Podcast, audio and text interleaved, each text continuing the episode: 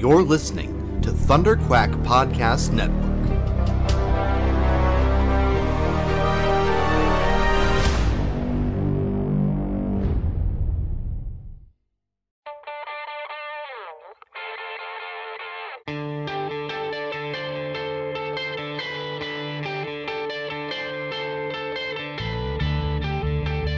Hi, this is Adam Kubert, and you are listening to the Epic Marvel Podcast.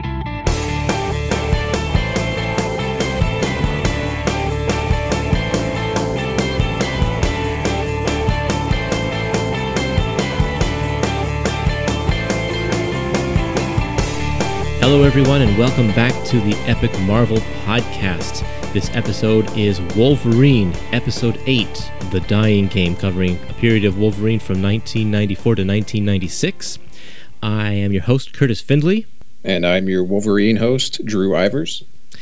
Yeah, we have a, a, a, very interesting period of Wolverine history to discuss today. He was going through some changes and um, it's kind of changing the status quo for the, the book and the character in general.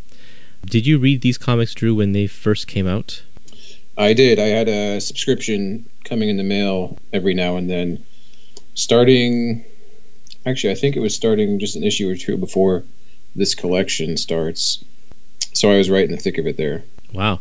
I didn't collect Wolverine or read Wolverine, but I definitely bought issue 90 because of the cover I loved, mm-hmm. I absolutely loved that cover.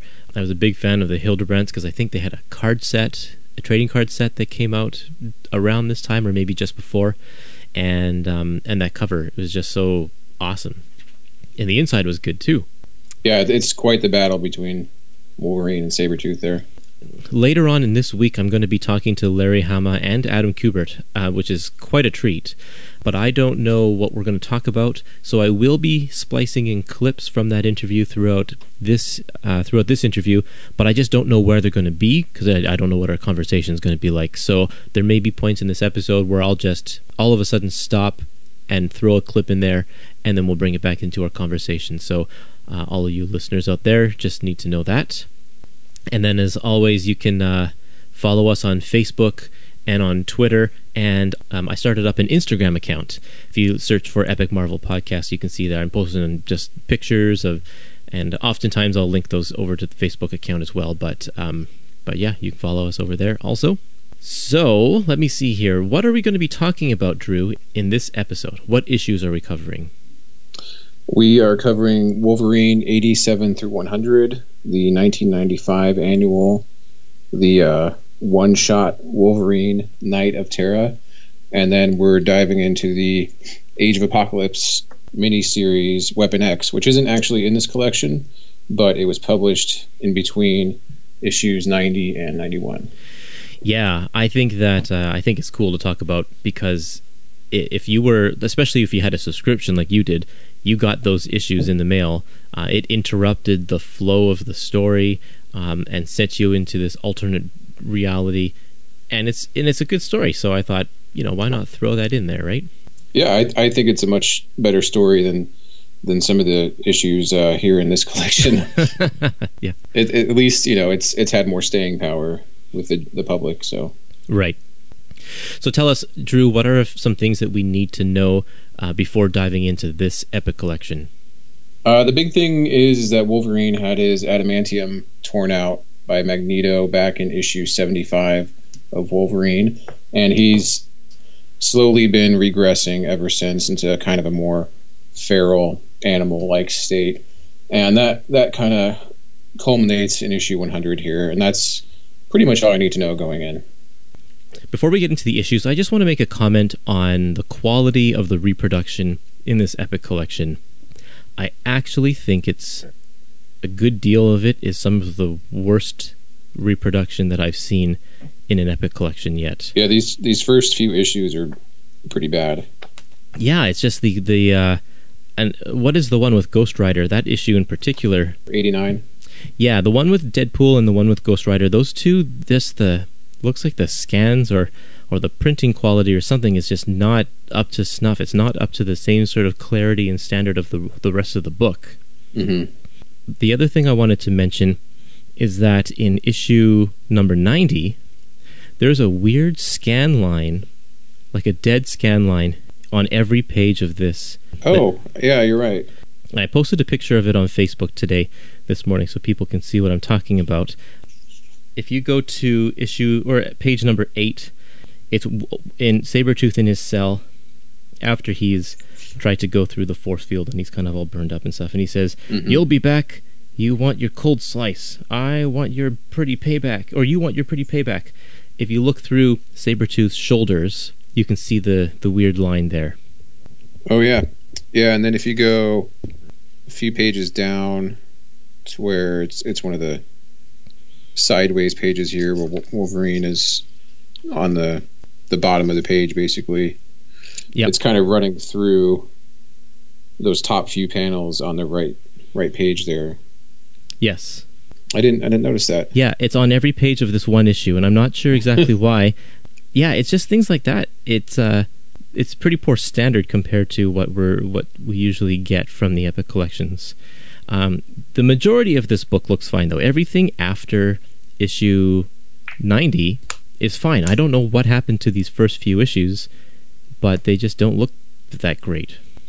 Yeah, I'm not sure. I, I, I know when I read the uh, Weapon X miniseries, it was kind of a, a breath of fresh air there for the the quality of the, the book after those first few issues in this epic collection. Yeah. Now, did you read the Weapon X miniseries in collections or in the individual issues? I read it in collections. I have the, I think they're pretty recent trade collections here, um, and for the longest time, I never I never had a full series. I had some individual issues and bits and pieces, so it was nice to finally get these and read it all in in story order, basically. Yeah, so you have the the one that's collected in three trades: Alpha, Reign, and Omega. Uh huh. There's also the version that's collected in four trades called the complete, the complete Age of Apocalypse epic or something like that, or the Okay. the complete epic. Um, and I have a major issue with the quality of the reprints in the in the four volume series, but this three volume series of Age of Apocalypse is really good. Uh, it, they did a lot to change it up and fix the things that they made mistakes with in, in the past one. But uh, yeah, so that's I just wanted to make sure that people um, knew that if you hadn't bought this epic collection yet, that you uh, that there's a lot of quality issues in this one, and I don't know if they'll fix that in subsequent printings, but uh, it's there just for what it's worth. It's it's certainly not unreadable, but Oh, no. I, I- think if I remember right, we had we had some similar issues in Wolverine Volume One as well. Um, hmm yeah, especially true. in that that Peter David fill-in issue. Um, and yeah, I don't I don't know why. It just it- it's it's really just those first three or four issues, and the rest of the book is fine. Yeah.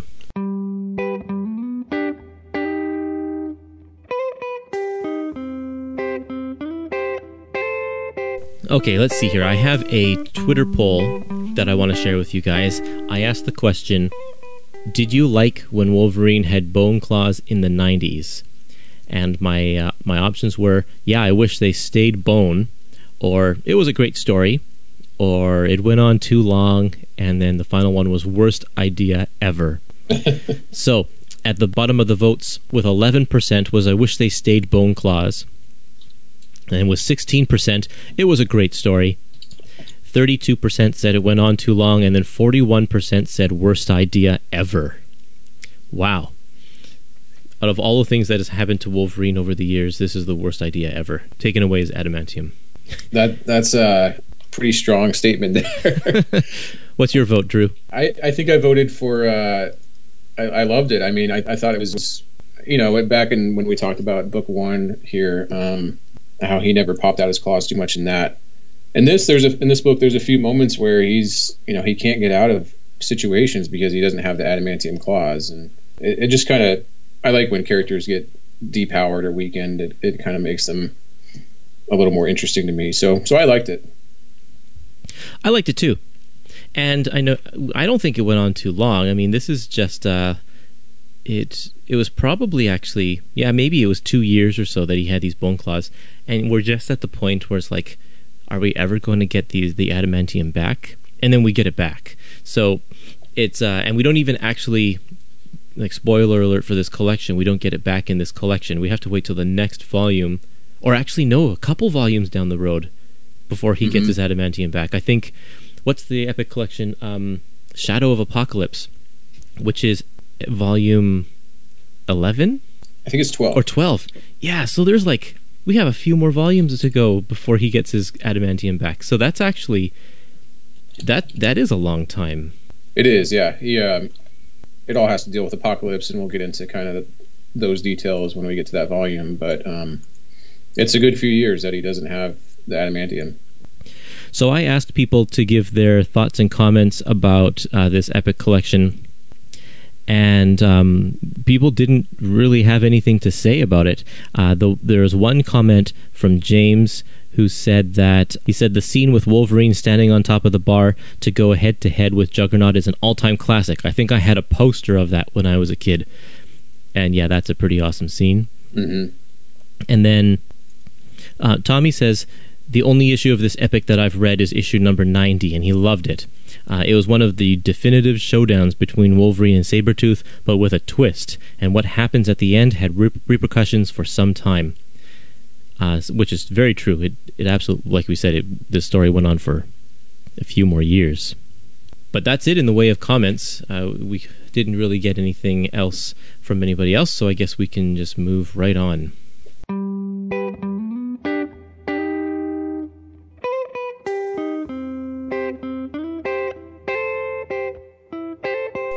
Okay, the first issue up is number 87. It's called Showdown in Lowtown.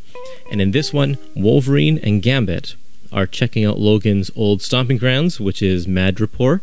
Uh, which, if you don't know Madripoor, you should probably go back and listen to our first episode uh, called Madripoor Nights, because uh, that's where we're introduced to this world. Um, or no, sorry, we're not introduced to the world, but that, we talk about it a great deal because a lot of most of the book takes place in Madripoor. Hmm So they are they go to his favorite bar, the Princess Bar, and they are attacked by a group that reminds Wolverine of his buddy Maverick. Um, and through and then they meet up with Maverick, and it's kind of a weird story because Maverick has contracted the Legacy virus, and he essentially wants to battle Wolverine so that Wolverine will kill him in an honorable death because he no longer wants to live. So kind of a hard hitting uh, story right off the bat, and uh, and and it's just kind of a one and done, a one and done story. And for some reason, Gambit is in there. Uh, The amount of guest stars that are in this book is actually pretty amazing. It's Mhm. I think every other issue has a character from a different book in this book. it's kind of just a tour around to see how people react to Wolverine's regression, and each each character gives him a little bit of advice or a little bit of help. Or or cleans his clock. yeah, exactly. So I mean, other than this, that I thought there were some interesting choices. Like Maverick's face is hidden the whole time behind a mask, and when he does take off his mask, we never get to see what his face looks like, but he's horrified by it. But by the way, the legacy virus has you know m- hmm mangled his flesh or whatever. So I guess we don't want to don't want to draw that. This is still part of the era when when any little bit of Wolverine's past was was pounced upon and analyzed and everything. And a good chunk of this issue is a flashback where Sabretooth and Maverick and, and Logan were all on a mission together. And uh, I just remember reading this for the first time way back when and thinking how cool that was and just the different dynamics between because obviously we know how they feel about each other now, but especially given that at this point Sabretooth is was captured by Maverick. I think it was in X Men Unlimited number three. Maverick helped to capture him, and he's currently held captive in uh, the X Mansion there. So it's kind of nice to have that flashback and and see them all working together, even though they had their conflicts on, on the team there. Yeah. Did you mention earlier? I can't remember. Did you mention earlier that Wolverine's healing factor is is on the fritz right now? Uh, yeah, so it's um, after he got his adamantium taken out. Sometimes it works better, sometimes it works worse, and they're not really sure why. As he's regressing into this animal state, we, we find out bits and pieces of kind of the new biology of Wolverine. Yeah. It's kind of a fun issue in that we get to revisit Madripoor, and at this point in the series, it, it's been a while since we've seen some of these supporting characters, and you know, it's nice for him to visit there with with Gambit, and he's not in his patch persona. And I, I like that. I like the order that these epics have been published in because if you were to read this one after following up number one, you wouldn't really have missed too much as far as the Madripoor set goes. So they destroy pretty much destroy the bar in this in this issue here. yeah, I think that bar exists just to be to be destroyed and rebuilt over every, and over again. yeah, yeah. Um, nice artwork from Adam Kubert. He does a great job. Very dynamic with uh, with with all of the action that's going on here. I really like his style a lot. I, I like Adam Kubert a lot too. Uh, I don't know if it was just a '90s thing, but the there's a ton of flipping sideways in this book, and it, it kind of gets old after a while. But uh, yeah, it is it is beautiful art. Yeah, the hard part about the flipping sideways is that it's not as easy to do with a huge book like this as mm-hmm. it would be with a single issue because they they were drawing these with a single issue in mind, not with uh, not with these chunky collections or omnibus or anything like that. Yeah, they don't they don't quite lay as flat when they're not stapled together like that. So yeah. Yeah, and there's there's some pretty bad gutter loss in some of these pages too with uh, mm-hmm. uh, with the double page spreads. Issue 88 is titled "It's the, the Deadpool, folks," and uh, it's it's a lot of Deadpool in this issue. Um, Wolverine is checking up on Kane, also known as Weapon X, and he ends up conveniently running into a jealous Deadpool who's also looking at getting to Kane. Yeah, and we have a, a couple of characters, Kane and Copycat, also known as mm-hmm. Vanessa, who are kind of on again, off again Wolverine characters. They pop up from time to time. And if you are familiar with X Force, Domino, when the when Cable first formed the team and we had X Force number one, Domino was there except for the first ten issues. It was actually Copycat, not Domino. Yeah, mm-hmm. and that's where we got introduced to her, and she's apparently Deadpool's love interest, who we see in the in the movies, although not copycat in the movies, just Vanessa. Well, maybe maybe it'll be a spoiler, and we'll find out it was her all along. yeah, that's true. I know Larry Hama is big into the whole Weapon X thing, and he kind of checks in on these characters every now and then. So it's kind of nice to put Wolverine and Deadpool and Kane all back together, and mm-hmm. it's really just a, a big fight. I mean, it's not there's not too much going on in this issue. But I like the the sort of impossible situation at the end uh, where Deadpool throws a sword at uh, Copycat at Vanessa, and Kane has to choose um, either he's going to save himself or save Vanessa. And mm-hmm. fortunately, Wolverine happens to be there, so he saves Vanessa because Kane chooses to save himself, and it puts a strain on uh, Vanessa and Kane's relationship because of the choice that he made. So I, I thought that was just a nice way to round it out. I found that Wolverine also did a, a fair amount of unnecessary destruction uh, through this issue. It's like, especially like he, you know, he crawls into the cab, and when he gets to his destination, you know, I don't have time to open a door, so I'm just going to shred the, the whole cab to get out of the cab. It's like that guy, the poor cab driver, didn't do anything to deserve that at all. We'll, but, we'll just chalk it up to uh, uh, having a little feral moment for him. yeah, I guess so. this was a period of time where it was before Deadpool had his own his own ongoing series, but it was after he had had a couple of uh, miniseries, I think. Mm-hmm. And so he's just gaining in his popularity right here. His popularity is kind of going on this upward climb, and so it's not surprising to see De- Deadpool show up in this book because he was kind of popping up here and there frequently in all the X titles. Yeah, I mean, I was thinking the cover kind of has him in uh, in relief or just in the shadows here, and I was thinking if this were published today, he would definitely not be be hidden quite like that. No, he'd be definitely in full color, so you could clearly identify him who mm-hmm. he is. Yeah, and he's you know Deadpool is kind of he's one of those characters that changes a little bit depending on who's writing him, and he's definitely more restrained in this book compared to some of his more recent appearances as far as the the humor and I mean, even though this is pretty violent, it's not. It's slightly different from the Deadpool we see today. Yeah, he's just a little bit more. He's not as extreme, I guess.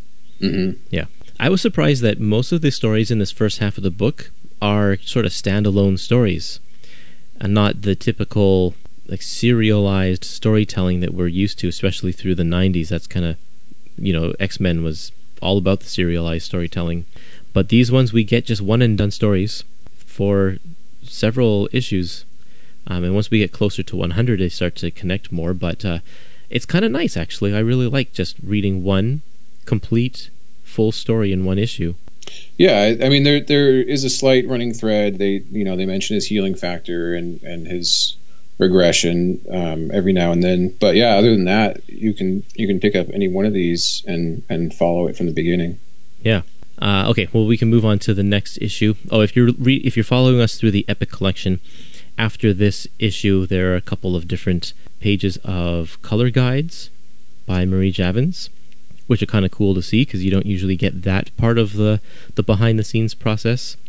And one page of original art from Adam Kubert, which you know it's shrunk down to less than a quarter of the page, so it's not that useful to to see or anything, but it's there. Uh, okay, moving on to number 89, we have The Mask of Ogun. So, on his way to New York, again, it kind of plops us into the middle of a story. We don't know why he's going to New York. I guess that's kind of home for him. He's going back to the X Mansion or something. Um, but he is met on a bridge by Ghost Rider. We have another guest star. And in this one, he warns Ghost Rider warns Wolverine about the spirit of Ogun, uh, who's coming to to haunt him or to get him or something. Um, and Ogun happens to be uh, Wolverine's old sensei, uh, who, if you've been reading Larry Hama's Wolverine for some time, you you should be well familiar with Ogun. But uh, if you are just jumping in with this one collection, you have a little bit to catch up with, and it's some of his past is told in flashbacks. But that's about it. You don't really need to know a whole lot. It's kind of a a nothing story mm-hmm. because it's just a mask that kind of comes to life, and then he breaks the mask and goes away. So there's not much more to say. There's a reference to the Kitty Pryde and Wolverine limited series because Ogun tries to kill Kitty at one point in that series, so they make mention of that. Hopefully, that series will be collected in um, an epic collection at some point. Uh, I don't think that there's anything else to say. Like, there was really no point to Ogun at all. it was kind of silly. Just kind of an excuse to get Ghost Rider and Wolverine on the same page, I guess. I guess so, yeah. And that was cool. He looked good. Yeah, it's uh, I'm not I'm not too familiar with Ghost Rider, so I mean you don't you don't really need to be in this one. He's he kind of just is there to advance the plot. So yeah. and at the end here we do have a little teaser with Sabretooth and Gambit. Sabretooth tries to escape and they're kind of setting up the the fight in the next issue there. Mm-hmm. So we have a guest artist in this one, Fabio Laguna, and I don't know this guy, but it looks like he's trying to do his his best like Jim Lee impression because mm-hmm. he's very much of of this era drawing as well. So I think I don't know if this is his real style or if he's trying purposely trying to ape these guys to keep some consistency with the book itself. But uh, I don't know. It's nice, clean layouts, and uh, does a good job. Yeah, you know, unfortunately, it does suffer from some of the reproduction issues that we talked about, but yeah, um, yeah it's it's definitely consistent with the rest of the volume. Mm-hmm. All right, issue 90 is titled The Dying Game, which is where we get the title of this volume. Essentially, Wolverine returns to the X Mansion where Sabretooth has been held captive for quite some time. Sabretooth ends up escaping, and believe it or not, the two fight. What? so, what is. Th- there's a little bit just something that I didn't get, and maybe it's because I haven't read like the previous volume or something, but why do they fight? Like Wolverine, he has he's watching TV and or he's sleeping and has some sort of epiphany and needs to contact or approach Sabretooth about something and I'm not sure what though. They don't really explain it or I didn't catch it if they did. Um yeah, in in X-Men Unlimited number 3 which was at least a couple years before this, Maverick captures Sabretooth and Professor X is basically trying to rehab Sabretooth, but it, it doesn't work too well. And I, I can't remember anything specific. I think they just fight because that's what, what they do. they, they still just hate each other that much. So, yeah, the fight is used kind of as just a plot device to push Wolverine's character into its, this next phase um, of storytelling. Mm-hmm. Um, I remember in the Phalanx Covenant, Wolverine or Sabretooth is already captured at that point, and that happens probably a little bit before this volume, and and he helps the he helps Banshee and Emma Frost save the new the Generation X kids from the from the Phalanx. So he is kind of he's kind of a good guy, but then when he sees Wolverine, all of the the bad feelings kind of just come right back to him, and I think Wolverine realizes that he's been purposely throwing himself against the force field to condition his body to take the pain so one day he'll eventually be able to just pass right through it Yeah, it's kind of a, a badass way to escape. Yeah, right. um, and it it suits the character, and yeah, their uh, their fight is just it's another one of these sideways sections here, but um, that's really cool i love the way that Yeah. it's laid out it's so it's just very unique um, and it's uh it's this is a gatefold page which is why there's big um, white bars at the top and the bottom of it because in the original issue we had two foldouts in this issue Well, first of all, you- have to be careful what you wish for, you know. Because when I asked for, it, I said this was, you know, uh, you know, the idea is that this was a huge fight between Wolverine and Sabretooth. You know, it, it's a showdown, and let's do, you know, let's make the pages bigger, let's make the images bigger, let's, you know, let's make the whole thing bigger. Um, that was really the impetus behind, you know, the idea. As far as the the panel layouts and, you know, I, I, I it, for me it's the story that dictates how I tell it. And if it's a huge, you know, it like there was a three page gatefold of just Wolverine and Sabretooth slugging it out. yes I thought, you know what? This is this is really interesting and this is really cool. I want to see how many panels I can get into this gatefold spread, which is why mm-hmm. I yeah, which is why I did it. And it was a fun. It, it, I, I'm hoping that if it's fun for me to do, it's fun for a reader to read it. You know, that's really Right. the, the impetus behind you know behind doing it, along with you know, but most importantly, it, it's the story because you'll see at the beginning that the panels are are laid out fairly conventionally, and then when the drama starts starts you know starts increasing, you know, you can experiment a little bit, and, and that's that's that was that's been my approach all along, actually. he kind of loses control in that that fold out there. He's what he, what's he say? He says, "You just gave me all the reason I need to stop your filthy clock," and it it really seems like he's about to murder him, and he he basically tries to on the next page. and there's this move that he's done a bunch of times where you, he thro- has the, the two outer claws extended and he makes the threat by uh, saying um, don't make me you know extend the third claw Mm-hmm. but at the end of this issue he actually does Yep. like we've never seen him actually do that before so this was a big deal yeah, it uh, it's kind of a line that he never really crossed before, um, or at least you know not without good reason. And he he has Sabretooth dead to rights here, and goes ahead and crosses that line, and it's kind of done. You don't actually see the claw or anything go through like that. You just see two panels, one of Sabretooth's eye, and he's he's screaming for Wolverine to do it, and then the next panel is a shattered eye, and you can. It, it's just a clever way of showing what happened there. yeah the animosity between the two characters is, is so huge, and, and the amount of you know really bad stuff that the Sabretooth did to Wolverine yeah over the years. I mean, it sort of demanded uh, some sort of um, payback. You know, I think, and it it, it it it was just something I think readers really wanted to see Mhm. happen. I we gave it to them. Nice. in. We well, let, let me let me stop you short a little bit. We almost gave it to them because I actually I don't know if you knew this, Larry, but I redid the last page of that story oh yeah. okay because I the, the the original last page. I thought maybe Bob just said, you know, this is, we can't do this because the original last Right. page it was clear it was clear that Wolverine killed Sabretooth and it was right before, you know, the, the Weapon X, you know, transition and, and such. But then I redid it to leave the, you know, to leave the, the, the question a little more open. You know, did he kill him or didn't he kill him? You know? Well, and the the Shattered Eye has a bigger reference to, because the next issue is Weapon X number one. It's not Wolverine mm-hmm. number ninety two, and all of the X books in this month, the ones that were published this month, ended with the last panel being glass shattering. Oh, that that I didn't realize that.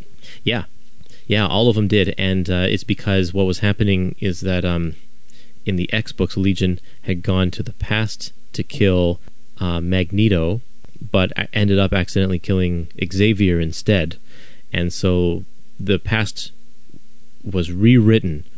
And in that one it's the way they portrayed it was sort of everything crystallized and then oh, shattered right. and so yeah if you go to any x book that was published this month you'll see that last panel shatter um, and, and create a brand new reality which is the age of apocalypse and yeah so before we jump into age of apocalypse i just want to make one note x-men alpha was a one shot published that was to kind of explain, like to introduce us to the world of Apocalypse and what's going on in there. And in there, we see that Sinister, Mr. Sinister is just called Sinister in Age of Apocalypse. He's using Logan and Jean Grey to deliver data. Sinister is one of Apocalypse's horsemen, but he's rebelling against Apocalypse, giving data to the Human High Council that's in England or Europe. Yeah, England, London, England mm-hmm. in an act of defiance against Apocalypse. So to to help kind of bring him down. So that's kind of the setup for the story. And then in this first issue, Weapon X number one, it's called Unforgiven Trespasses, and it's about uh, Logan and, and Jean Grey. They ride a giant sentinel that they can control to take out a control center so that sentinels can get into this barrier that I guess Apocalypse has created this incredible force field that surrounds America because he's taken over America. And so the Sentinels are all being built by Brian Braddock, who's not Captain Britain, he's just Brian Braddock, but he's in Europe. And the Human High Council is made up of all of these different European X characters, uh, human X characters, or I guess human and mutant, but they, they're all pretending at least to be human. And they're creating the Sentinels and they need a way into America so they can stop apocalypse. So, yeah, their their goal. There's there's so much to to say in this one issue. I wanted there's to try and sum on. that up in one sentence, but you can't really. It, it was so fascinating to just step into the story, pretty much into the middle of a story, not know at all what's going on. All of a sudden, Wolverine is like he's he's his hair is wild, he's grizzled, he's missing a, a hand he's like romantically involved with Jean Grey, um, and we just have no idea what's going on. And it actually, for myself, took me a couple of reads to fully grasp what was going on in this story. Yeah, the same thing happened to me. It's it's a totally different world and circumstances from from what we're used to. If you're if you're reading Wolverine month to month back when this came out, and you know the the Age of Apocalypse event was hyped up quite a lot in, in the books and advertisements and everything. So there there was some warning, warning but yeah. I mean, you, you really have no clue how different it is until you dive into this. And if you're not if you're not buying all the adjacent miniseries and the and the specials and everything, um, I can, you know, it's pretty confusing as far as what's going on. But uh, hopefully, this explanation helped you out if you were a little bit uh, unfamiliar with the story or confused there's a couple of cool things in here. Um, a, a, villain named Magma, who's actually one of the, who's actually a good guy in our universe, one of the New Mutants, busts in on the Human High Council and tries to kill people, but she ends up getting killed herself. And in this, they talk about something called Project Scorched Earth, which is a plan that the Sentinels are going to bomb Apocalypse's citadel after the humans are saved. Every single one of the X books has been transformed into Age of Apocalypse, and they all have a very specific mission, and they all work together. Uh, it's it's a fantastic way of storytelling. It's an incredible. Mm. If you read all of them, it's incredible how they all perfectly work together in four issues each. And so, in the in the book called Amazing X Men, um, one half of of Magneto's X Men are tasked with saving humans using the Sentinels to save humans. And so that part is happening over there. And then as soon as that happens, the people the the story in in Weapon X here is going to be played out. They're going to send over the Sentinels to bomb Apocalypse, and so this series is kind of just biding their time in order to uh, just to wait for that to, that time to happen. So, do you want to take us through issue number two? Uh, sure. So, uh, Weapon X and Jean are still in England, and he wakes up and follows follows her to uh, to Bristol, I believe, where the the big evacuation is going on, and um, they they both end up stopping a terrorist attack, and we we get to see uh, copycat again, Vanessa, this time in the Age of Apocalypse universe, and then back in London, they stop another attack by Donald Pierce, who's trying to take down the uh, the navigation systems. Right. And at the end of the issue, Jean ends up she disagrees with the plan to nuke North America to stop Apocalypse. So she ends up taking off in a plane to uh, to basically warn him, warn Apocalypse and his allies about the plan, so she can save lives. Yeah, yeah. So this is an interesting part here.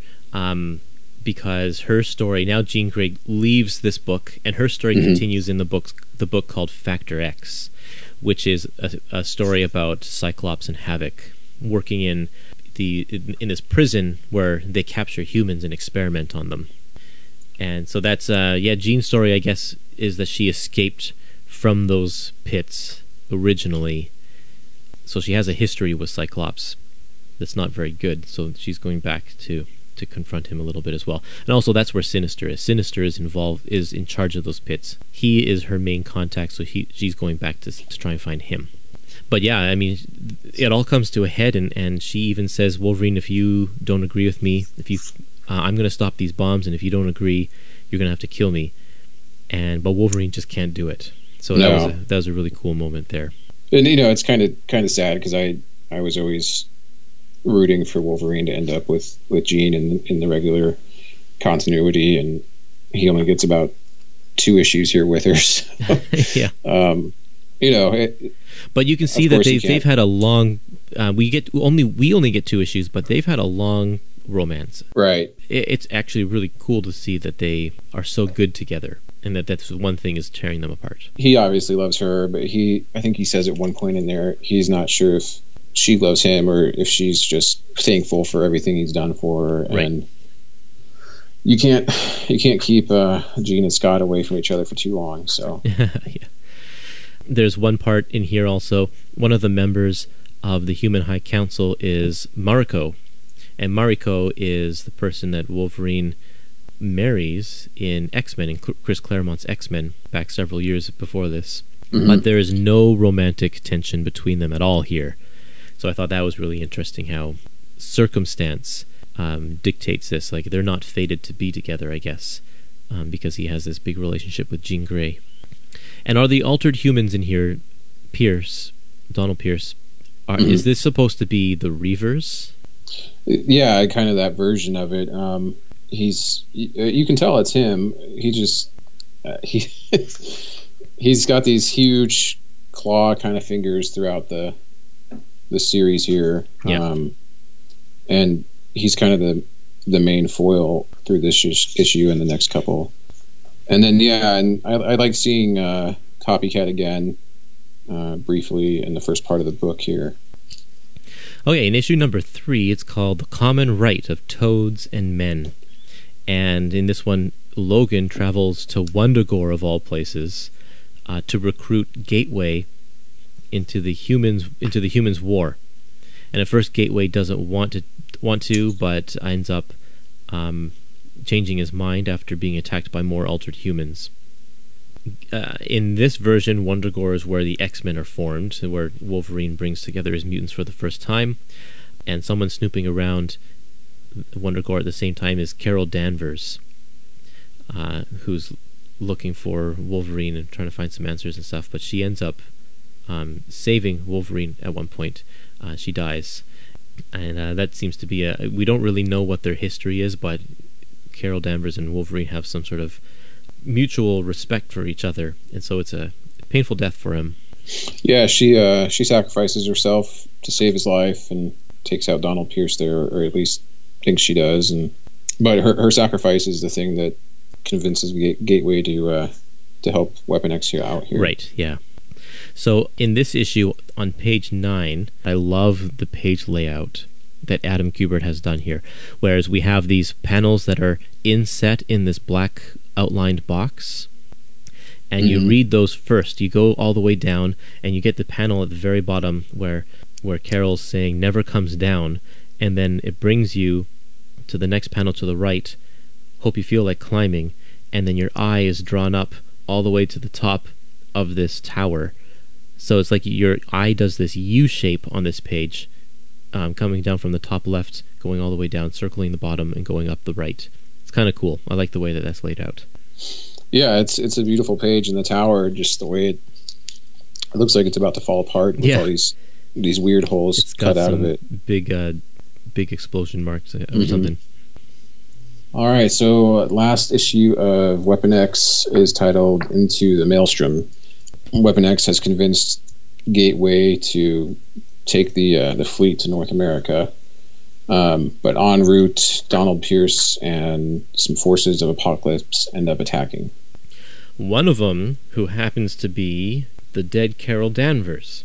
Yes, she's been she's been turned in a way into one of these enhanced humans. So that was kind of a surprise many surprises in this issue, including the betrayal of Brian Braddock. They've been hinting that he's holding something back and not telling them the whole truth, and apparently he is going to betray the Human High Council.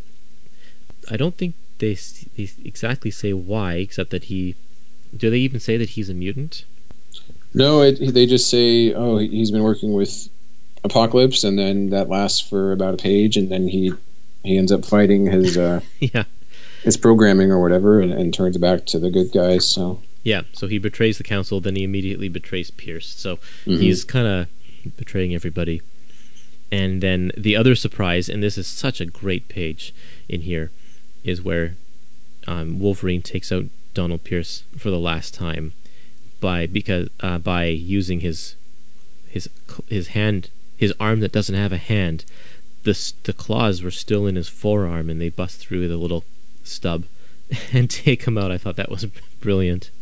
Yeah, he's had that little uh, little metal cap on his his stub there for the whole series, and you never even after a little bit you even start forgetting about it. Um, oh yeah, I didn't even so consider that there, were, that there were claws in there. I, I don't know that that would take out Donald Pierce after all he's lived through, but it, it's pretty pretty brutal the way it looks there yeah, so in the finale here, Gateway, he this is probably the biggest portal I've ever seen Gateway make. He makes mm-hmm. one big enough for all of these Sentinels to fly across the ocean um, and teleport right over to where where Apocalypse's citadel is, and they drop the bombs. Now, what Wolverine does here, or I guess he's not Wolverine, what uh, Logan does here is he goes onto the lead ship because what his hope is is that he can get he can find Jean Grey and save her before the bombs drop. So and then this and then the episode or the issue, then the issue ends right there, and we don't really get any resolution. Yeah, they say they say to read X Men Omega for the the conclusion there. And uh, yeah, and there's only like two pages of conclusion in that issue that regard uh, in regard to Wolverine. He finds Jean, who through the pages of X Factor, or Factor X, I mean, um, has teamed up with Cyclops, surprise, surprise, which has made Havoc really jealous. So Havoc kills Jean Grey to try and get under Scott's under Scott's skin, and then Logan sees that and kills Havoc, but it's too late. And the the nice touching part here is that um, Jean Grey, in her dying breath, says that she has always loved Wolverine. So there's the conclusion to to the the feelings that Wolverine has been having through the miniseries. Well, I when I read this part, um, I, I noticed that she never actually says "I love you." She says "You were with me in my heart," and I kind of thought, well, that's mostly the same thing, but uh, uh, okay. You will always I, have I, a special place with me. Back and forth, hmm. where Weapon X is kind of worried that he doesn't love her. It would have been nice for her to say that, but you know. Yeah pretty close. Okay, I guess you could read it that way. I uh, I totally didn't, cynic. but there you go. Wow. And so yeah, uh, um, X Men Omega ends with all of North America being nuked um, because of these because of the bombs from the Human High Council.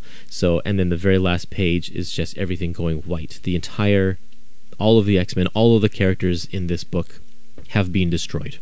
Mm-hmm. it's just quite quite uh, incredible. But because of the events in all of the other X titles that have been going on, all of the pieces come together in X Men Omega, and reality is ends up being restored, and we get to the very next issue, resumes back to uh, Wolverine number ninety one.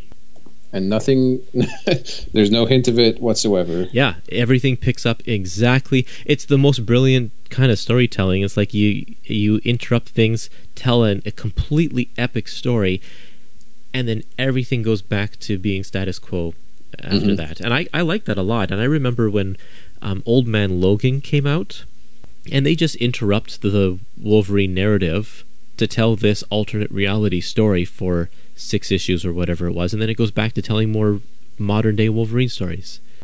Yeah, it's nice. You, you don't. I mean, it, it's very compartmentalized, and you don't feel like you're missing anything if you don't have the adjacent issues of Wolverine here. Yeah, so in issue number 91 is called Path of Stones, Wood of Thorns, and in this one, uh, in in order to protect those around him, because of how out of control he got with Sabretooth, Logan retreats to the and decides to live in the woods outside the mansion.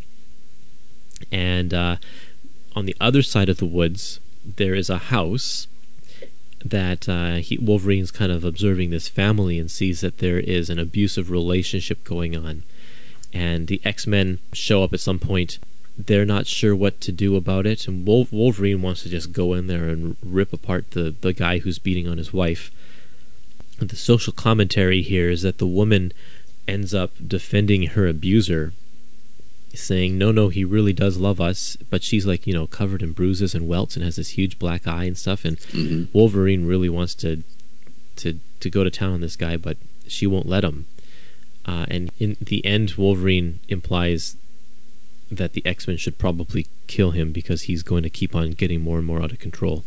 So, kind of a weird, a weird issue here, but uh, kind of setting up things down the road. Yeah, and there's kind of a it's kind of an interesting parallel between Logan and the abusive husband here. You know, Logan says something, you know, it's one day he's going to hit her head a little bit too hard, you know, and, and kill her. And maybe, maybe Logan should kill him right now put him out of his misery and, and all that. And so, and Logan's kind of going through the same thing. He's, he's losing more and more control here. So they're kind of similar in that aspect. Yeah, that's true. It is an interesting parallel there because that's what he was doing to, to Sabretooth. Mm-hmm. Yeah. And, and one of the the big reveals here is they're running some diagnostics on Wolverine, and they they end up saying that his mutation was ongoing, but the infusion of adamantium put that uh, mutation into remission. And so now that it's out of his body, he's going to keep changing and progressing into this animal state. Right. And we uh, we get our first glimpse of uh, James Hudson from Alpha Flight, uh, Guardian, and he and his wife uh, Heather pop up throughout the book here, um, kind of keeping tabs on Wolverine. Yeah, I like that. I don't know much about these characters because I never really read Alpha Flight, but it's kind of cool to see Wolverine have some dedicated friends like this. I thought you were Canadian. you know what? I am, but I never got around to reading that that book. Um, but I'm waiting for the eventual Alpha Flight Epic Collection. oh, I'm sure it's coming. I'm sure it is too, and I'll gladly dive in at that point. so the next one is the Wolverine 95 annual, and this one has two stories. The first one is called "Lair of the N'Garai, and the second one is called What the Cat Dragged In. Uh, the first one, Wolverine stumbles upon a demon on the grounds of the uh, the X Mansion, and comes across a uh, a cairn, I think is what they call it. Um, right. And he ends up kind of just losing himself and dives into it. And the X Men are tracking him, and Nightcrawler ends up going after him and dives in after Wolverine. And they fight Kierrok the Damned, who is the X Men have fought a couple times before and end up defeating him here. But Wolverine, this, the last page here, he's kind of not looking the best. So that's that story. Yeah, this one kind of really shows it, it allowed Larry Hama to kind of expedite his regression a little bit. Um, mm-hmm. And by, by having hordes of you know non-human creatures, these demons, Wolverine can really unleash and go to town and show just how how feral he's going to to become. And I feel like this is um, it, it's kind of like through the '90s, comics went to this more extreme this, this extreme path. Everything got more, uh, you know, more violent, more dark, more gritty. And so this mm-hmm. is this this uh, Wolverine going down this path is kind of like the same path that comics in general were going down. and so here we have yeah, just a, a definitely a more mature a m- more mature Wolverine story. I think it makes sense. I mean, you're right. It is it is a trend for superhero comics in general, but for Wolverine, it kind of makes sense in a way, just because he's always he's always had that aspect of his character, and he's always walked that line yeah. between losing control and um, you know it, it it's kind of I think when people think of the '90s, they kind of think of it as in disparaging terms a little bit, but it's it's so gradual throughout the series here that I feel like it's not out of nowhere, and it's it's within within the bounds for who he is as a character. Yeah, for sure. It's nice to see Nightcrawler show up, another guest star. Um, he's always been a favorite of mine, and it's really neat to hear him talk about kind of their history and how good friends they are because they kind of joined the X Men at the same time back in the '70s in Giant Size mm-hmm. X Men number one. They've always had a good a good friendship dynamic between them, and probably more so than anyone else on the X Men. Was he on Excalibur at the time? At this time, or was he back with the X Men? Uh, I believe he was back with the X Men. And yeah, the uh, I wanted to point out the the narration boxes for Wolverine. They start using this kind of jagged. Oh yeah. Text. It's a little more rough, and previously in the book here, it was just kind of standard lettering, and this this is where the uh, more jagged animalistic text comes in, and, and that's throughout the book here. Now, now, when you read Wolverine's dialogue or his narration, do you hear Cal Dodd's voice from X Men the Animated Series as you read this? Yeah. Yes, me too. Mm-hmm. that is Wolverine's voice in my head. It's not Hugh Jackman or anything. It's definitely from the animated series. Yeah, I mean Hugh Jackman is a great Wolverine, but he he doesn't have that growly, raspy kind of no. voice. So yeah, okay. And the second part of this annual. Yeah, the second story is basically a follow up to the first issue of this epic collection where uh, Wolverine stumbles upon Maverick and they end up going to Canada to rescue Deadpool because Maverick thinks that Deadpool might be the key to finding a cure for the legacy virus. Yeah, this is just kind of a short story and it doesn't have. Yeah, uh, Maverick has kind of an about face. He no longer wants Wolverine to kill him. In fact, he quite the opposite. They, now he's intent on finding a cure. He's like done feeling sorry for himself, and is trying mm-hmm. to make some you know do something about it. Yeah, he kind of proves to himself throughout the story that he he still is capable of kicking some butt and uh, and being useful out there. And while they don't end up finding a cure, um, it's it's you're right. It's kind of a nice turnaround for him as a character. Yeah. Then through the process, they get some of Deadpool's blood, and they find out that he actually does not have a cure. So dead end there. Yeah, Deadpool kind of ditches them after he gets rescued, and but he ends up being a nice guy and, and sending him some some blood to to work on. So yeah, and that's what makes Deadpool a cool character. Like he, you don't know really where he stands. Mm-hmm. It's always a he's always always keeps you guessing. And a cameo from G.W. Bridge, George Washington Bridge, agent of S.H.I.E.L.D., uh, who is a big player in the early days of X Force and Cable. Mm-hmm. So I don't know what he's up to these days in comics, or if, even if he's still around, but um, he just has a one page cameo here. And then we uh, we get some some neat pinups here at the back of the issue. Um, there's three yeah. of them here. Very different than what you would expect. Uh, they're very alternative kind of um, art styles. Mm-hmm. Really cool. Yeah, definitely not something you would see in a in a monthly book. The next issue is issue number 92. It's called A Northern Exposure, and for you Canadians, that title is a reference to the TV show Northern Exposure. Even has the same font. as the logo of the show. and um, issue number 92 Guardian and Vindicator from Alpha Flight aid the Beast and Xavier uh, to find out what is happening to Wolverine. And they have Sabretooth there as well. To, so they can, because they have sort of a similar physiology, so they're kind of um, checking them out. They're also checking out um, Sabretooth because of the the pike that Wolverine stuck through his, his brain. So the really the interesting thing here I find is that Boomer from from X Force has sort of started this relationship with Sabretooth. It's she like if you read the issues of X Force that lead up to this, um, she kind of feels sorry for him for what's happened to him and that the fact that they're keeping him locked up and it's this they they form this bond and start dating or something. It's weird, but Wolverine's just using it. I mean, Sabretooth is just using it as a way to make everybody mad. and it works, yeah. Yep. Uh, Wolverine, it's it's kind of like a a weirdo Jubilee Wolverine relationship, and Wolverine alludes to that, asking, you know, did they did Jubilee ever take my hand like that? Because Boomer and, and Sabretooth walk out of there holding hands, and yeah. he's got this fake smile going on. So, yep. I really like. There's a flashback scene here where Wolverine remembers some stuff that happened to him in the past.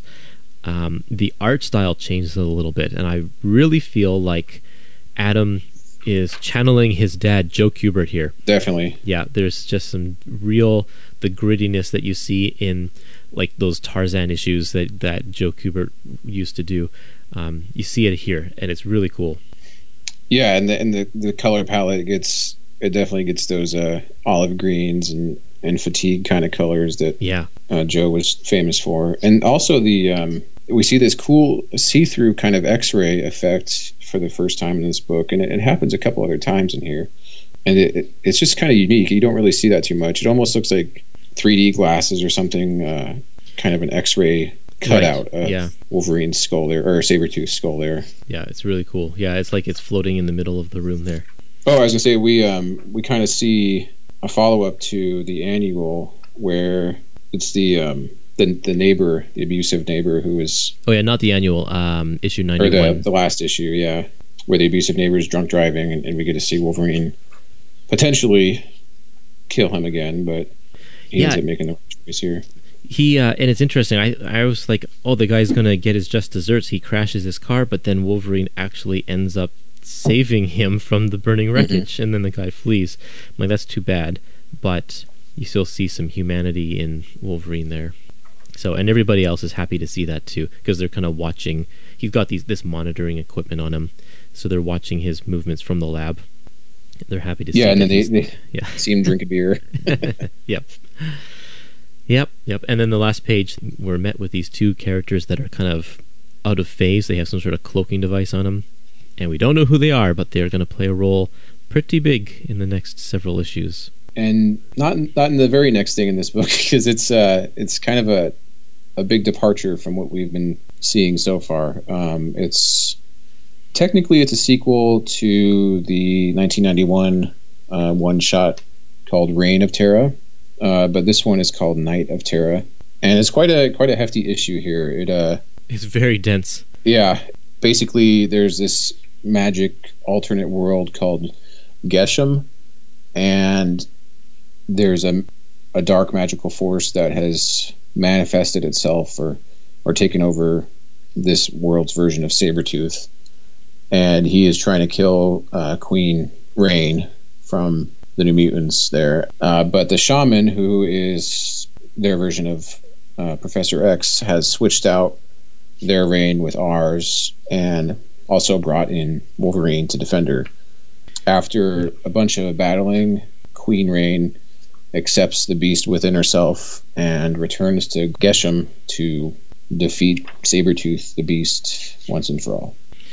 Yeah, this is the whole story is kind of taking taking place in this medieval time where everyone lives in castles and they're all princesses and knights and that kind of stuff, and everyone has a, a counterpart that plays in this. Except, I guess Wolverine doesn't have a counterpart.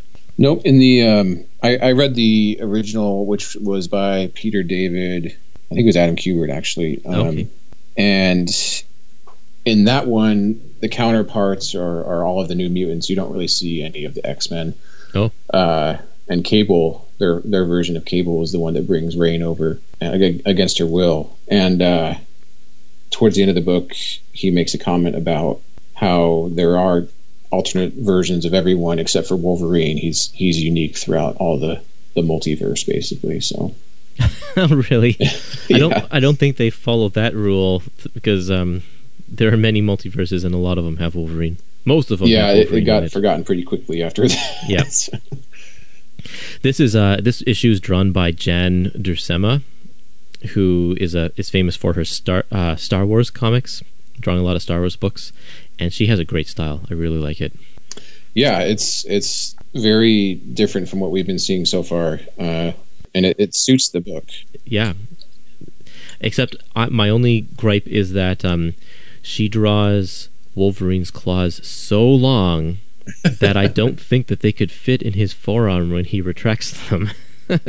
they look cool, but they're very, very long. Yeah, and, and Sabretooth's uh, teeth are just kind of the same thing. It's, Yes. He can't even close his mouth. No, he's very much a saber-toothed tiger um, in that sense. He's got these huge front fangs. One point, Wolverine slices a metal sword in a, in a couple of different pieces with his bone claws, and I'm like, that should not happen. but whatever, that's for- forgivable. Anyway, this was a it was a cool story. It doesn't really have any implications to the larger picture. It's just a um, a standalone graphic novel, fun to read, and yeah, not bad. Yeah, and you, and you could read this without reading the first part. They're they're only very loosely connected, I think. Yeah. Yeah, I didn't read the first part and I was fine. Okay, and then so that's our second trip to an alternate reality in this issue, uh, in this episode. um, no more alternate realities for the rest of this book, we promise.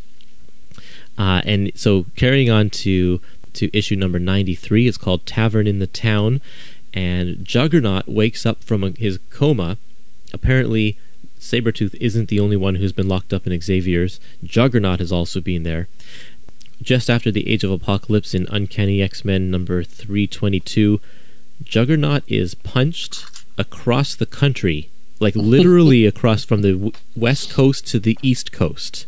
And he lands and he utters the word onslaught. Onslaught is coming or something like that. And so he's been in a coma ever since. And he's been in xavier's and so he, he wakes up doesn't know where he is busts out of there and just you know needs to find a place to have a beer. So he goes to the bar where wolverine and cannonball happen to be there and so they have a tussle and uh, and yeah lots of lots of mayhem lots of destruction. There you go. At the same time cyber is broken out of whatever prison he's in by this group called the Dark Riders, which is made up of a bunch of characters that I've never heard of before um, Hardware, Spine, Life Force, Hurricane, and they're all working for someone named Genesis. Uh, are these all new characters for this issue, or do we know them from before? Uh, I think they're all new, um, or if they are, they're very, very obscure characters pulled Yeah. out here. Um, and yeah, I think this book is pretty much the entirety of most of their appearances. So Right. I love that uh, Jugger- Juggernaut. You know, it, at first you you think, oh, he's going to start tearing things up and fighting people, but no, he just he just wants to go get a drink. yeah yeah it's great and the very very interesting the purpose of this issue has a very interesting place in marvel history and i don't know if you know you, you notice at the end of this issue there's that character that appeared in the previous issue um, who is cloaked. Mhm. and so she meets juggernaut in the alley and says he he's interfering too much or something and he needs to be taken care of. So she teleports him away right? Do you know where she teleports him to? Uh, it has to do with onslaught, right? no No? he gets teleported to the Malibu universe because right at this time Marvel Comics had acquired the comic book company Malibu Comics and they had sent a few of their Oh, yeah. characters over to Malibu in order to, you know, have some recognizable faces to sell those comics. so that's where he goes. right there, and um, and he stays there for a little while, and nothing happens with Malibu. It kind of survives for a few years and then disappears completely. And um, I want to make a, a shout out to my one of my other co-hosts, Adam Chapman. He has a podcast called Comic Shenanigans, and you need to go check out a Steve Englehart interview that he does because um, Steve Englehart did a lot of writing for the Malibu universe, and there's that history of the the merger or the acquisition is quite interesting, and there's a lot going on there. Um, and in that, he says that the main reason that Marvel bought Malibu is because Malibu had some state of the art coloring techniques that Marvel wanted. Mm-hmm. And so that's really the only reason that they bought. So they they use those people who did the coloring for Malibu, they start incorporating them into Marvel Comics. And so if you flip through this volume of Wolverine, the difference of the coloring from the first issue in this volume to the last issue is completely different because now Malibu is starting to color the remaining issues moving forward in this in this collection. And you can see some of the credits go to Malibu Hughes as the coloring, the colorists. Uh, so keep your eye open for that. That's funny. I, I didn't realize all that. Um, yeah, you, you got to feel bad for Juggernaut. He wakes up and he's in a different universe. And gone. yeah, yeah, very interesting.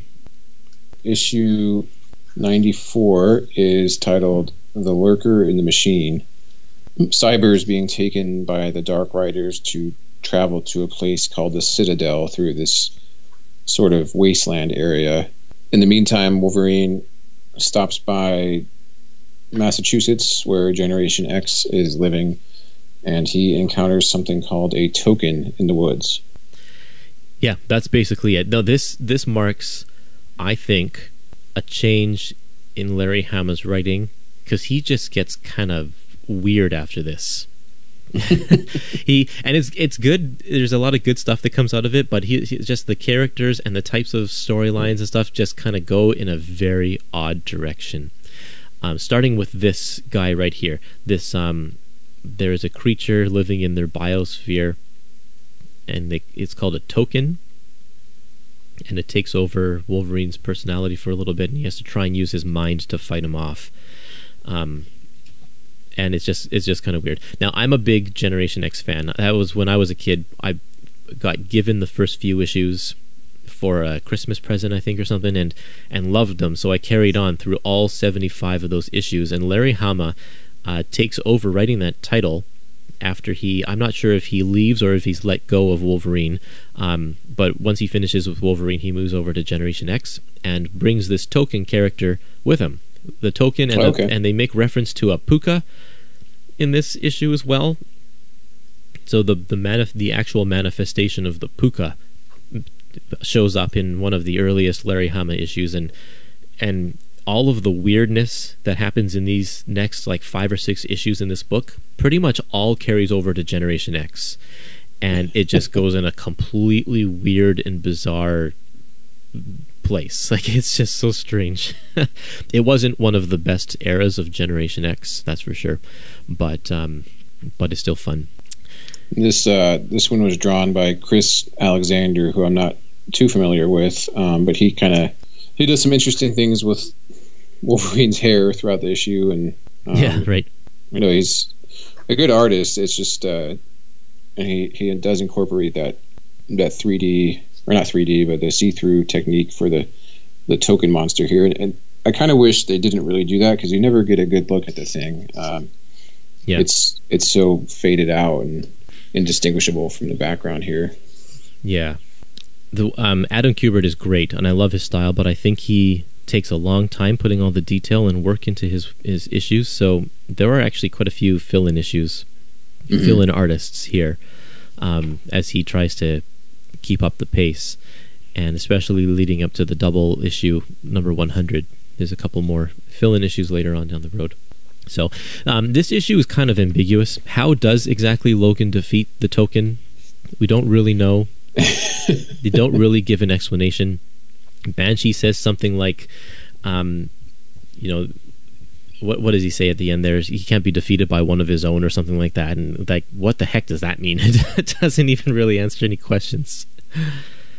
yeah. Yeah, I guess he just he ran into another bad spirit in Wolverine and, and couldn't take it. So so we just booked it. Yeah, it's just it's strange, but I liked. Um, this was uh, the first time that Wolverine had seen Jubilee since Jubilee left the X Men to join Generation X. So it was a nice uh, a nice moment for these two characters to reconnect, even if they don't reconnect that much. He's Wolverine's just kind of passing from character set to character set here, and walking off into the woods at the end of every issue. It seems like. Yeah, that's true. And he does that again in the next issue. He's off to New York, New York City, and he this one's called Manhattan Rhapsody. And Logan finds um, a pusher is trying to get kids into drugs. And but the pusher ends up to be a weird shape-shifting rat called Dirtnap. This is just a bizarre character. It's another one that shows up in Generation X later and mm-hmm. um, and, and, then at the same time also the Dark Riders um, are experimenting on Cyber's adamantium and find out that it is pure adamantium. We don't know exactly why they are so interested in this adamantium, but you could probably guess. yeah, and you can, as you mentioned, you can see the difference in the colors here. Um, this, I think, this is the first one where Malibu does that, and I, I, didn't even think about that until you, you, pointed it out. But they they do the separations in this one, and yeah, it's a big difference from the the last few issues. So yeah, very big, uh, and it looks great. I mean, this is this is definitive of '90s, the '90s right here. The coloring, I think, defines a lot of this era of the mid to late '90s. Mm-hmm. And, and Dirtnap is kind of a weird uh, villain for this issue. I don't know if this is his first appearance, but I think it is. Yeah, you just always. I mean, it's that that smiley face that really. it just kind of cracks me up, especially on the back of the rat there. Yeah, um, and I love it's it. It's just a funny image. So he can eat. Essentially, he opens his mouth super wide and eats people, and can mm. take on their persona he kind of absorbs them.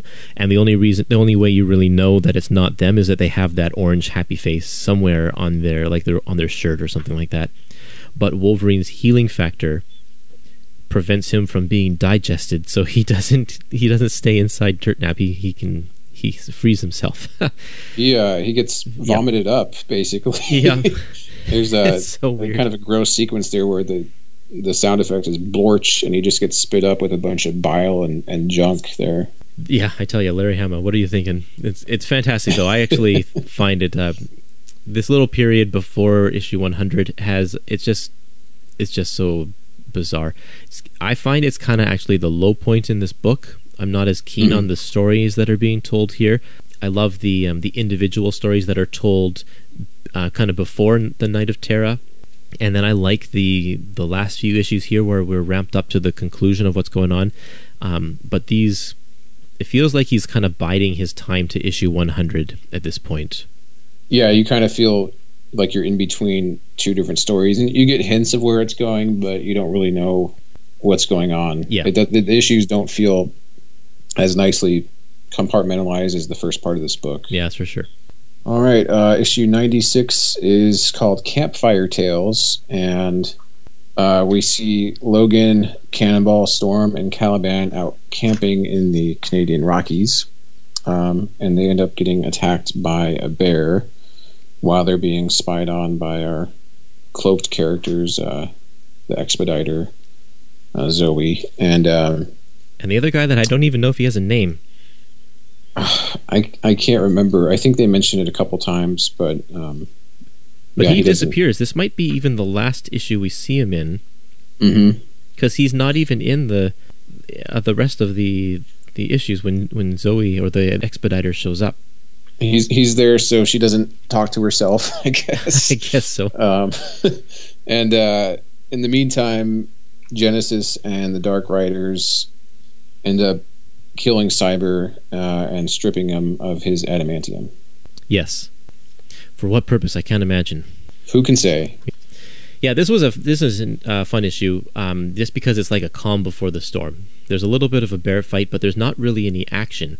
And in fact, the point of the issue is that there is no action because um, Wolverine tells a little campfire story. Cannonball and Caliban want to hear of one of his epic battles, but instead Wolverine tells of a time that um, Ororo taught him to appreciate beauty, and that was a, a lesson that he learned and wanted to pass on to um, Cannonball and and Caliban. So Mhm. yeah, it's it's uh, I don't know, just a, a calming issue here. They do end up fighting the bear. Um, Yep. and I kind of feel bad for the bear going up against four X Men here, but um,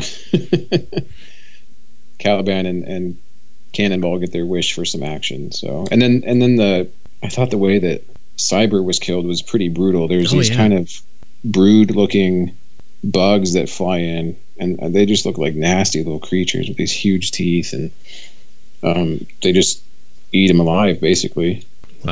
And I thought that I really thought that um, Cyber was they were going to build up to this huge battle with Cyber and Wolverine because you know they had this huge thing in the Marvel Comics Presents issues, um, but no, they don't even meet. They're just there to get Cyber's adamantium, and he's gone. he just leaves kind of these little uh, armband looking things of adamantium that you don't you don't see who's manipulating. They, they call him by, by his name genesis but you don't really see his face at all. And the dark riders are obviously they obviously have something in mind for this adamantium so yeah. Oh yeah, the next one's called Bump in the Night, issue number ninety-seven. It's another weird one. Uh, Wolverine and Jean Grey are teaming up in this issue, and they are looking for Cyber because they heard that Cyber escaped, and Wolverine's like, "We can't let him be running loose, so we got to go look for him." And the, they get to where Cyber was being held. I guess he was being held in the offices of Landau, Luckman, and Lake mm-hmm. who Wolverine have a, a very large relationship with or history with going back um, to you know the, we talked about them uh, briefly in the first volume of or the first episode of Wolverine Madripoor Nights. The only thing there that's standing in this jail is now a door that has the initials WC stands for Warp Chamber, and it leads them to um, the office of the expediter Zoe Culloden or Culloden but Zoe's not there. Instead, there's this character Chimera, and uh, she's weird. she she talks to her hand like it's a sock puppet, and it, that's it's just kind of strange. This is another character that shows up in Generation X when Larry Hama's writing as well. Although I don't remember the sock puppet, so I don't know if that carries over. or, or whatever writer, you know, usually gives a, a brief description, or this is at least my experience. Yep. And you know, I'm I design it on the page because I just don't have the time to to work it out. It could be this way, it could be this way, because we're under such time constraints to get the thing done. I want to do my my drawing on, you know, I want to make the drawing I I put down work, you know, right, you know. So uh, that that's that's the way I That's how it. I do it. You know, I I do it right on the page uh, because you know what. I, I found that if, if I if I sit and try to design a character on a separate piece of paper and then I try to transfer it to a page, you know, there's something unorganic about it, you know. But if you're introducing a character it's like you know taking up like a, a big pan, uh, you know, like a half a page panel or something, and you got this big space to do it, you know, and you can do it in a dynamic way. Boy, that influences how you design the character, you know, Mhm. Okay. Rather than you know, because if if you're doing it on a separate piece of paper, you, you tend to draw a guy just standing there, you know, Right. right. Yeah. but Right. And yeah, but if, if if you're doing it on the page, you have to be drawing him in character, you know, Mhm. doing uh, uh, uh, you know an action or, or expressing something, and and that's a better way to capture what what the character is right there. Mhm. You know, I, I never having thought him- of it that having way. the character jump right into the action. You know, Right. hmm one of the examples I have is um, the character of of uh, Chimera, and she's like talking Yeah. to her hand uh, as if it's like a, Right. a, a an- an actual entity. Um, that's something that you wouldn't get if you were just drawing on the on the paper. But you got so much emotion through her her face and her action, her acting, because that's her, our 1st time Mhm. meeting her there. Right. Well, Larry wrote it that way, and you know, he he came up with it, and I I just put a visual to it. Um, Uh, so, you know, I remember that crazy character Dirt Nap. I think Larry said to put a smiley face on his shirt, and I did. You know. so I don't know that these were successful characters, but you know they were new. I mean, we really, you know, if you think about it, we create new characters every day. You know, Yeah. our our take on a oh, particular character is is is our creation. You know, even though it's it's modeled after something that's already existing, we're going to draw it the way we want to draw it within the parameters of the you know of the character itself. So we, you know, every day we're doing it. But anyway, there she's looking at this big screen, and this is a. I feel like this is a foreshadow to what's going to happen because they on the screen is a projection of what Wolverine will become if his uh, regression continues. He looks very much like a very feral, even more mutated version of himself. Yeah, he's got uh, patches of hair everywhere and these red marks on his forehead, and his facial structures is totally different, and all, all his fingers or claws, basically. Yeah. Yeah, the, the the sock puppet thing is kind of funny. She does a little voice for each of the the sock puppets, and Yeah. she's really only an issue for the last few pages, but she definitely makes an impression. She is kind of a oddball villain here. Oddball, and then she like has these energy blasts that come out of her hands, or like her sock puppets can come to life, or something like that. I don't know what, what it is. They don't really explain it, and then she's gone. Yeah, um, I'll have to go and check out her her later appearances, but it's she's uh, yeah, Larry Hama's definitely doing a good job of keeping things interesting as, as Yeah. we build up to issue 100 here. Right. And if you are following the uh, Epic Collection, we have some trading cards after this issue. Um, did you collect trading cards? I did. I, I spent a lot of money at Walgreens trying to get individual ones. So yep, yep. And so there's um, there's a, some of the Hildebrandts, or one of the Hildebrandt cards is here, and uh, otherwise it's just Wolverine cards from a couple of different sets. It's cool stuff. yeah, and the these are we'll see this in issue 100 too, but the the foil is is hard to reproduce here. You you can't read the names of some of the characters and Right. the bottom, but um, I, I I really love how they put all these trading cards in here because I don't I don't have any of mine left anymore, so it's it's nice to have them in a format like this. Yeah. Um, although it'd be nice to see them in a full set. Mm-hmm. That'd be kind of an interesting thing if Marvel printed a book that just printed all of the cards. Because they kind of act like an encyclopedia at the same time because there's a lot of good information in them. Oh yeah, you have all the all the power levels on the back of the cards there. Yeah. uh, that that's a good idea. I'd I'd probably buy a book like that. Yeah. Oh, yeah. You want to take us through the next issue? Sure. Issue ninety eight is called Fade to Black. Uh, Wolverine wakes up in the Princess Bar, surrounded by the bodies of all of his friends. He uh, Yeah. he gets framed for murder uh, and basically gets taken to jail, uh, where he's attacked by General Coy and Prince Baran of Madripoor. Tiger Tiger helps him get to the offices of Landau, Luckman, and Lake, where he finally runs into Zoe Cullen, the Expediter.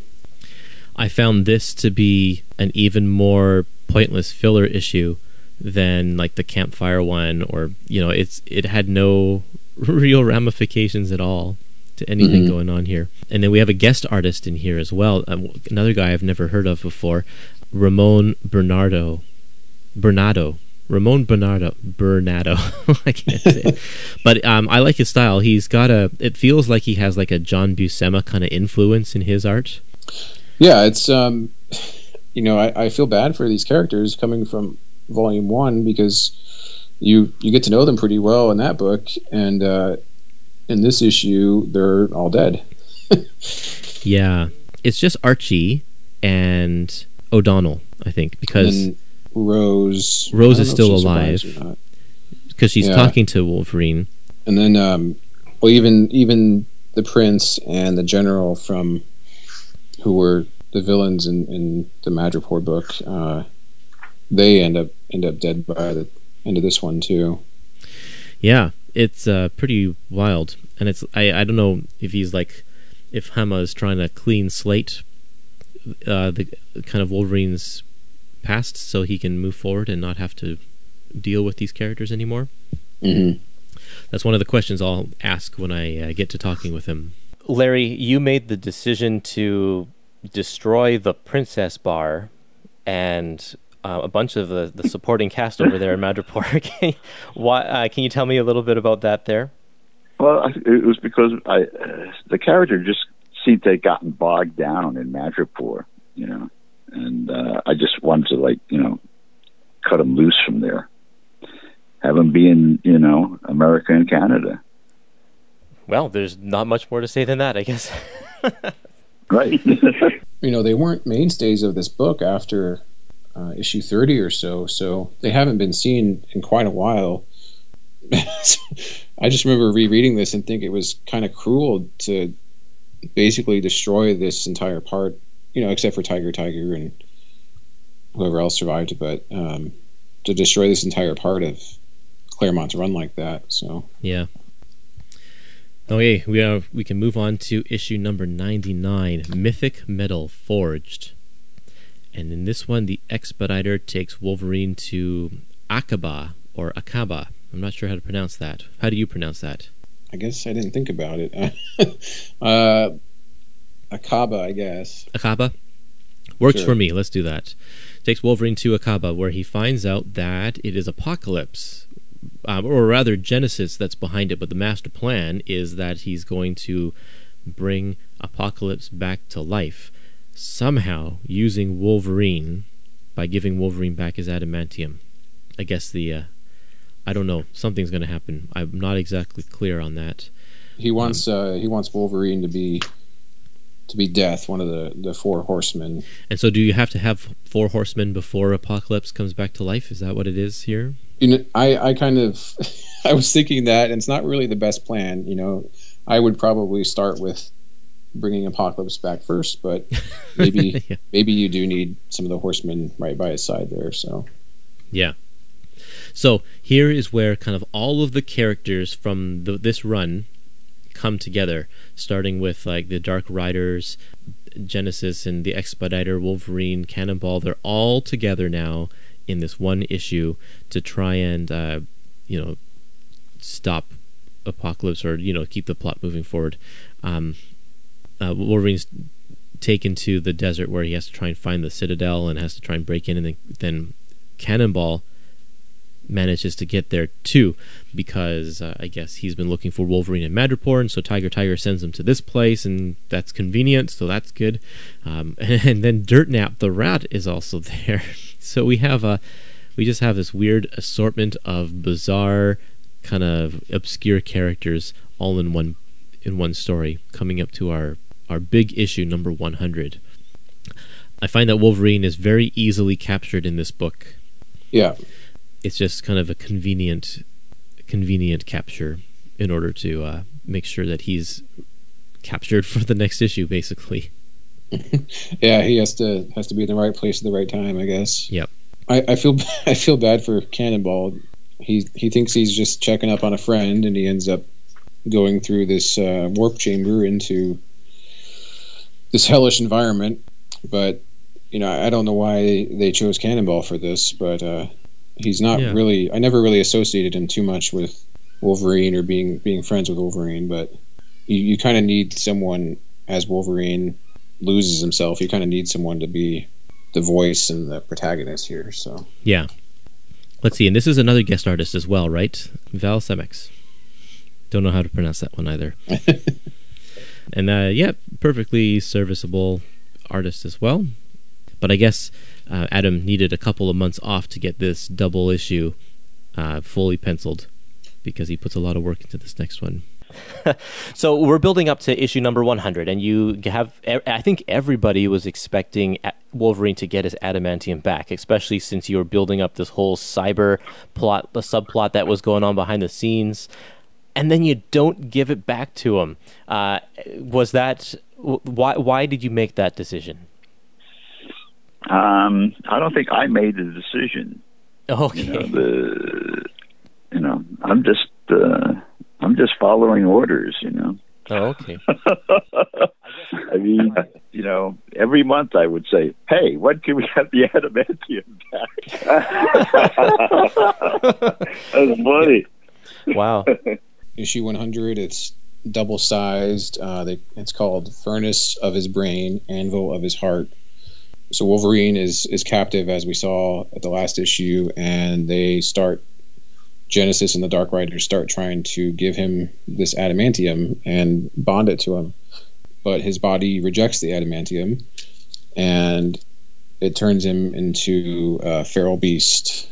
He breaks out and starts killing the Dark Riders. Uh, Cannonball dives in and helps, uh, and they take down Genesis.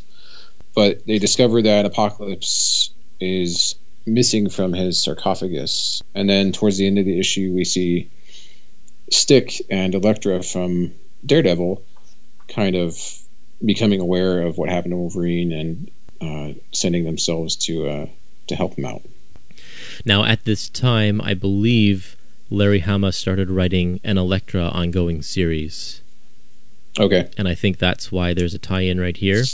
Um, I'm not sure if the two cross over or not. Um, I guess we'll find out in the next issue.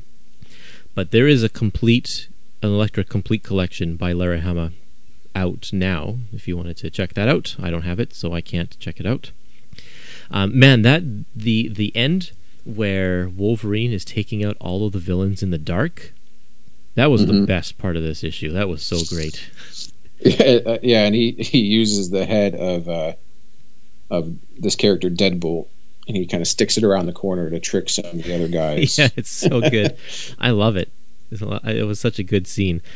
Adam Kubert's art in this has progressed very differently from what we see at the beginning of the issue um, of this book. I mean, in these early the early '90s, he has a style that's much more similar to his brother Andy, but this issue he's much more, I guess, a little bit more abstract and a lot more experimental with his just with his page layouts and the, just the way he draws his poses and stuff.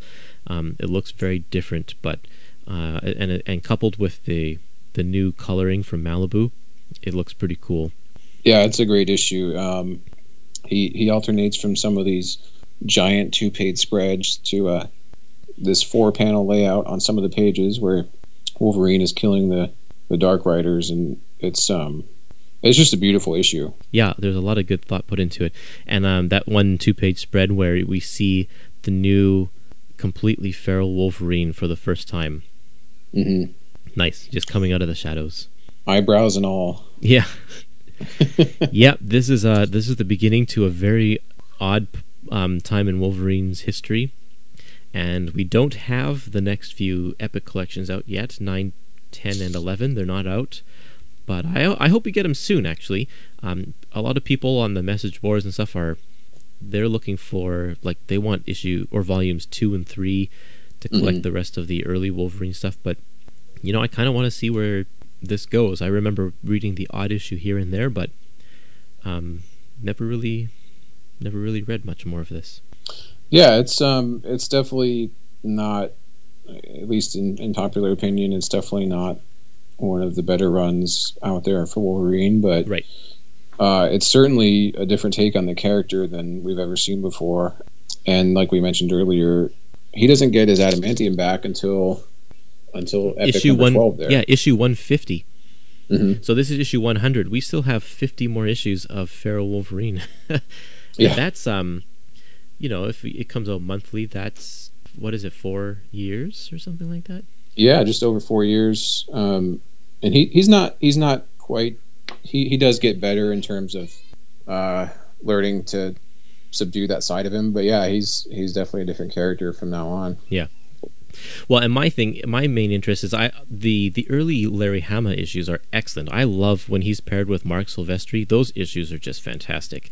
Um, And then, like we saw in here, he gets weird, and I want to see if he continues to be just as weird because it's actually kind of interesting.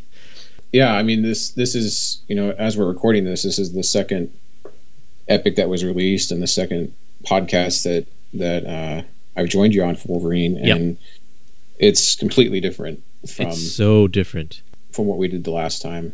And I, I can't say I prefer it to Claremont's run, but I don't uh, think so either. Claremont stuff was just so it was solid, you know, it was solid. Mhm. And this one has its issues with well, partly with how weird it is and also just um suffering from I think tie-ins and guest stars. Yeah, I'm not sure exactly what was happening in the X office at the time with Wolverine, but uh, um, it, yeah, I think he suffered a little bit here. Yeah, there's there's a lot going on. Um, probably probably too much in retrospect, but uh, and, and it definitely shows if you read this as a collection as opposed to reading the issues month by month. But it's yeah, I, I'm I'm I'm with you. I'd rather see the next volume after this one, number nine, then then volume two or three come out. So we'll see what happens. Yeah, we will. Hopefully, we'll find that out in a couple months because uh, the last two years Wolverine has come out sort of the first quarter, and we should be getting first quarter announcements soon. And the nice thing about the epics is we'll see it all eventually. So yeah, that's right. And if you're listening to this in the future when all of them are released, then um, hopefully our episodes make sense when they're when they're put in order, in, in chronological order. There you go. Any last words on this uh, on the, the stories in this collection? Yeah, it's just it's a, a, unique mix, especially reading it with the Weapon X miniseries like we did. Um, it's kind of a disparate collection here, and, and, really it doesn't get going in terms of the story until the last four or five issues. But um, you know, it. I'm with you. I, I, like the first half of the book better, and and I enjoyed the the annual a lot and the the Knight of Terra one shot here. But overall, I, I'd have to put this below collection number one. Yeah, I would agree with that. Sure, absolutely. The next episode that you are going to join me on, Drew, is going to be actually Captain America. You're going to take on the Captain America in the 60s and 70s, and I think we're going to try starting from the very beginning when he was in. What book was he in? Uh, Tales of Suspense. Tales of Suspense. Yep.